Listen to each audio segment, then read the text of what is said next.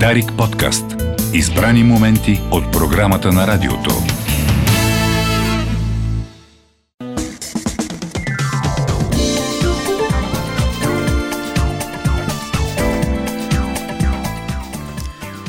Топло време в следващите дни. Това стана ясно от заседанието на синоптичната комисия, което чухте преди малко в Дарик кафе.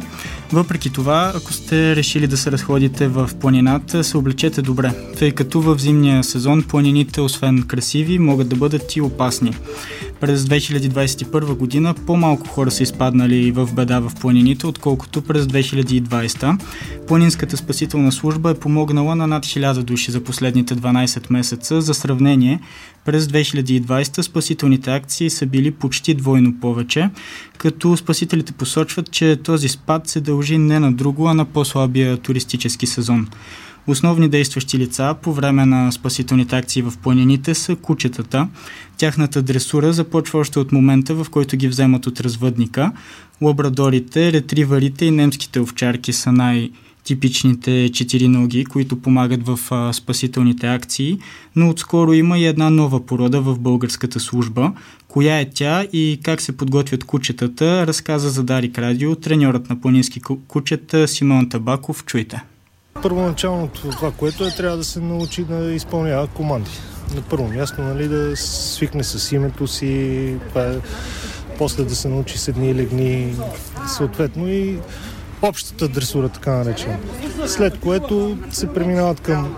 Трябва да има изградена връзка между самия водач и кучето и се започват с първоначални елементарни упражнения, които са за сработване.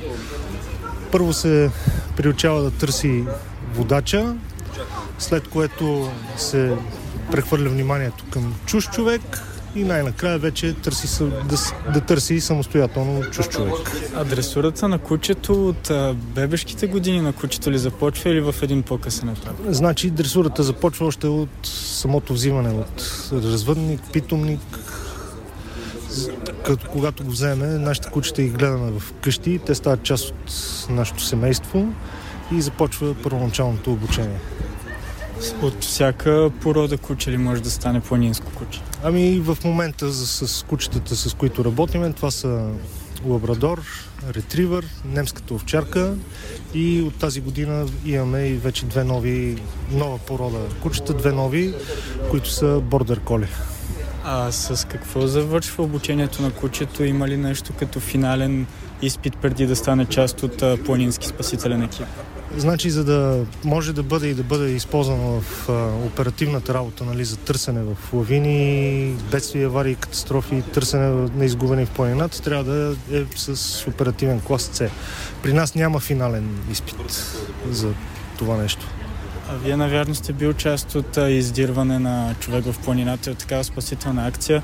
Бихте ли разказали какво е поведението на кучето? То а, пред екипа ли върви? Как точно се държи по време на такава операция? Много е условно тук, защото те имат един лимит. Примерно мога да ви дам пример с акцията на подвръх Ботев, където беше с, за търсене на бащата и сина, които бяха изгубени.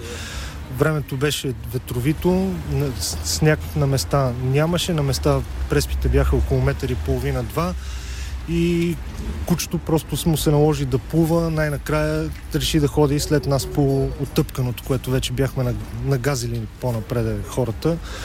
И то все пак си търси лесното.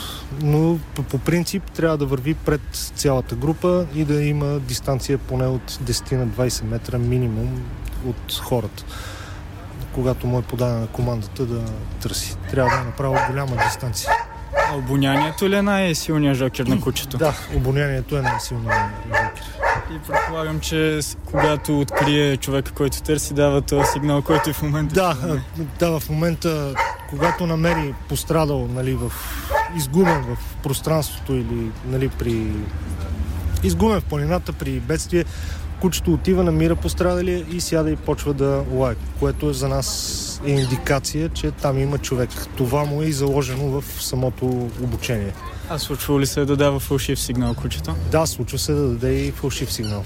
От какво може да се обърка? Ми превъзбуда, нали, при, примерно може да от това, че не може да достигне до пострадалия, защото той е свикнал, когато намери пострадал да получи награда, било то топка, било то лакомство някакво. И просто в повечето случаи се получава от превъзбуда. Те усещат и нашето физиче, нашето настроение, с което тръгваме. Когато ние сме превъзбудени, адреналина ни е висок, го предаваме и на него. Чухте как се подготвят планинските спасителни кучета от техният треньор Симеон Табаков. Сега на телефона е директорът на планинската спасителна служба Емил Нешев. Добро утро, господин Нешев. Добро утро и честита коледа. Честита коледа. Каква е обстановката в планините тази сутрин? Условията подходящи ли са за разходки или за каране на ски? Ами, след няколко дни с силни ветрове в високата част на планината и затопляне, днес в общи линии до около 1800-2000 метра температурите са положителни. Над 2000 метра вече са отрицателни. С слаб вятър почти във всичките планини. А, като цяло, да, удачно е за, за излизане в планината, но ние винаги казваме удачно е, когато се излиза с разум и с внимание и с а, респект към планината. А, в общини това са условията към момента. Над хиляда души са имали нужда от помощ в планините през последната година. Какви са най-честите причини човек да изпадне в беда в планината? Ами, по нашите наблюдения основните причини са две а, и те са изключително тривиални, би ги нарекал.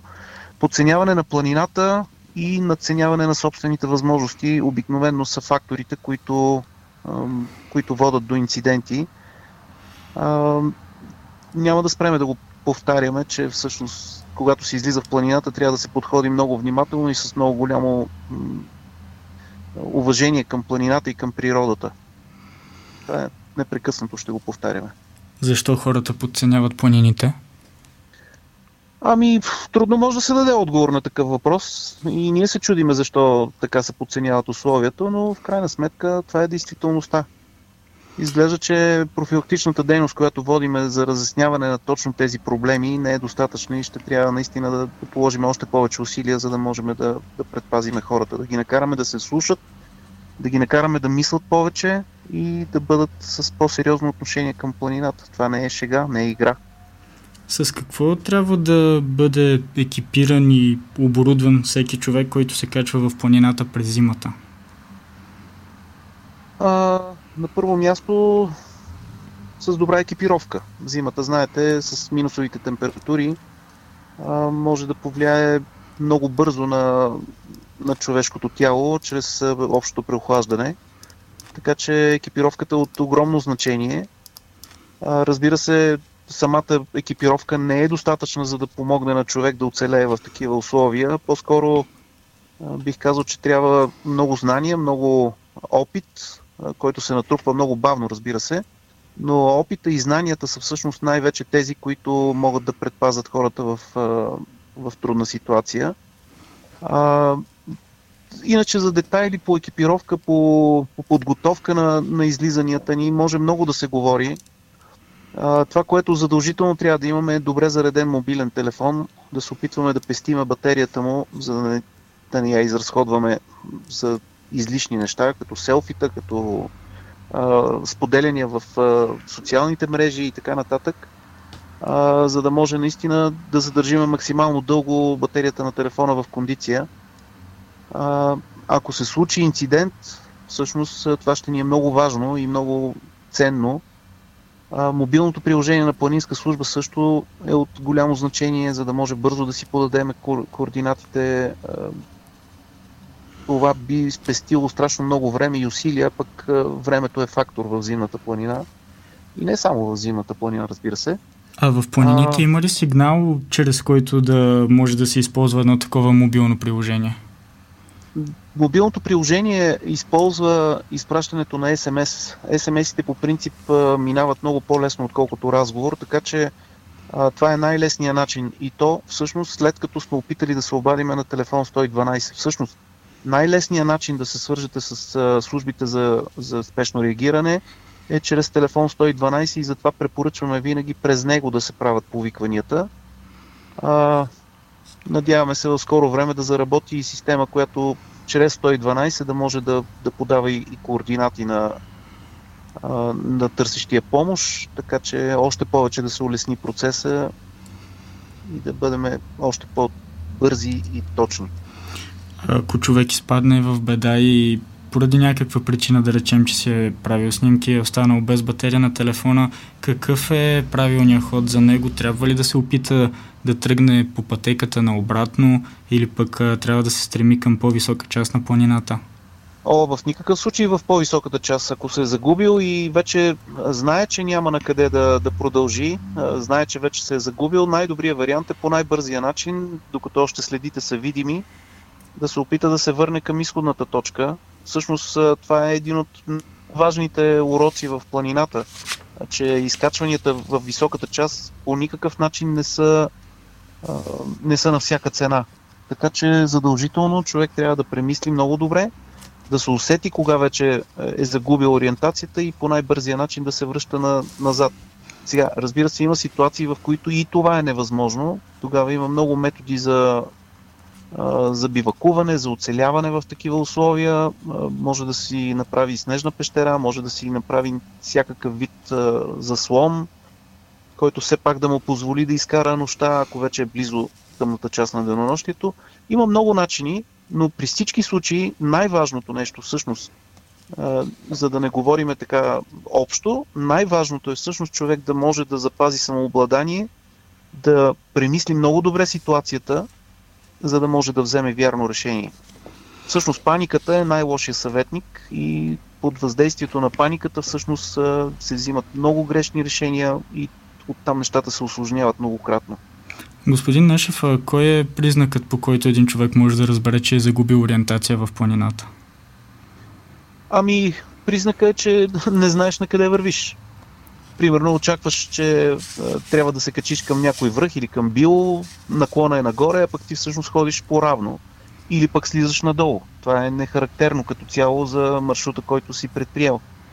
А, познанието всъщност на маршрута, знанието къде отиваш, какво ти предстои, как, а, какво трябва да очакваш, минавайки през един маршрут, всъщност е това, което би могло да подскаже кога губиш ориентацията вече и нещо не е наред. Благодаря и разбира на... се, и разбира се, и разбира се, трябва да кажем, опита е този, който ти подсказва дали бъркаш или не. Да. Благодаря на господин Емил Нешев, директор на Планинската спасителна служба. След малко в Дарик кафе ще говорим за една инициатива на студентите от Софийския университет Минута за коледа, в която непознати получават писма с коледни пожелания.